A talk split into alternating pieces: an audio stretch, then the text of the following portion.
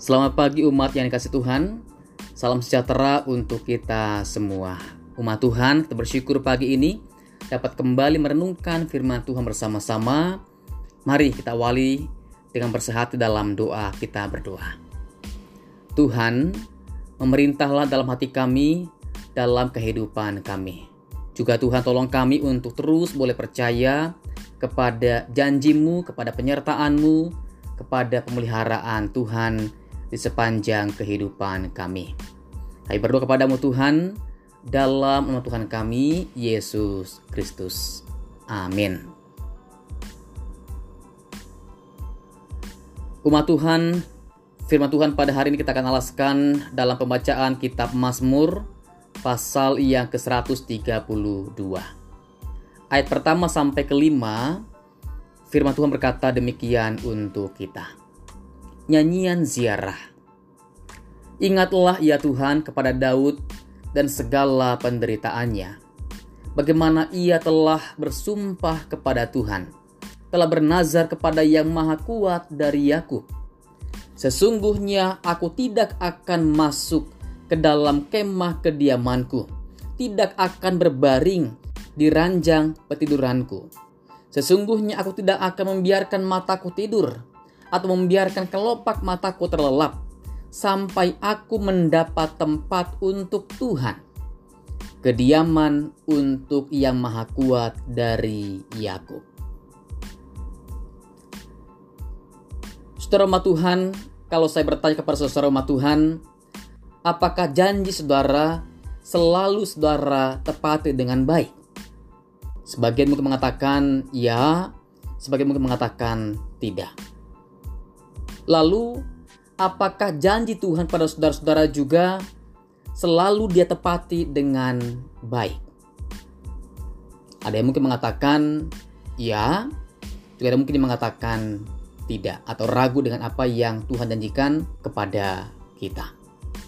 Nah, pada hari ini kita akan melihat bahwa sekali Tuhan berjanji, Dia pasti akan menggenapi apa yang Ia telah janjikan. Pada pasal ini kita diingatkan kembali dengan sebuah sumpah yang pernah diucapkan oleh Daud kepada Tuhan. Bahwa ia tidak akan tinggal tenang, tidak akan tidur dengan tenang, bahkan tidak akan mati dengan tenang sebelum ia mendapatkan sebuah tempat untuk Tuhan. Untuk menempatkan tabut perjanjian atau menempatkan firman Tuhan di tempat yang layak. Sumpah ini menjadi bukti betapa besarnya kecintaan Daud kepada Tuhan dan kepada firman Tuhan. Daud bahkan sempat merasa sangat tidak nyaman karena ia telah memiliki istana yang aman dan nyaman. Tetapi melihat bahwa kemudian tabut Tuhan tidak mendapatkan tempat yang layak. Daud ingin menunjukkan rasa hormatnya kepada Tuhan, kepada firman Tuhan, dan mendapatkan sebuah tempat yang layak bagi tabut perjanjian Tuhan. Nah, saudara umat Tuhan, Tuhan lalu menanggapi sumpah Daud ini dengan memberikan sebuah janji kepada Daud. Bahwa jika anak-anak Daud kelak mengikuti firman Tuhan dengan sungguh-sungguh, maka mereka akan duduk di tahta Daud selama-lamanya. Pada ayat 11 dan 12 Tuhan berkata, Tuhan telah menyatakan sumpah setia kepada Daud. Ia tidak akan memungkirinya. Seorang anak kandungmu akan kududukan di atas tahtamu. Jika anak-anakmu berpegang pada perjanjianku dan pada peraturan-peraturanku yang kuajarkan kepada mereka, maka anak-anak mereka selama-lamanya akan duduk di atas tahtamu.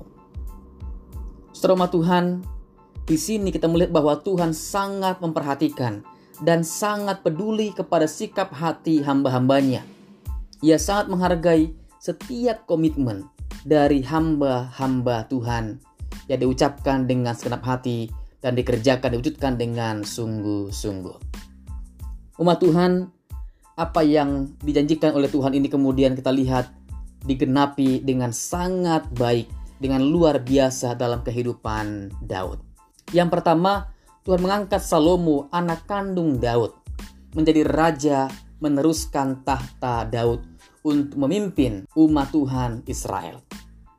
Dan yang kedua, Tuhan mengangkat seorang yang lebih besar daripada Salomo, yakni Yesus Kristus, anak Allah yang lahir dari keluarga Maria dan Yusuf, keturunan Daud.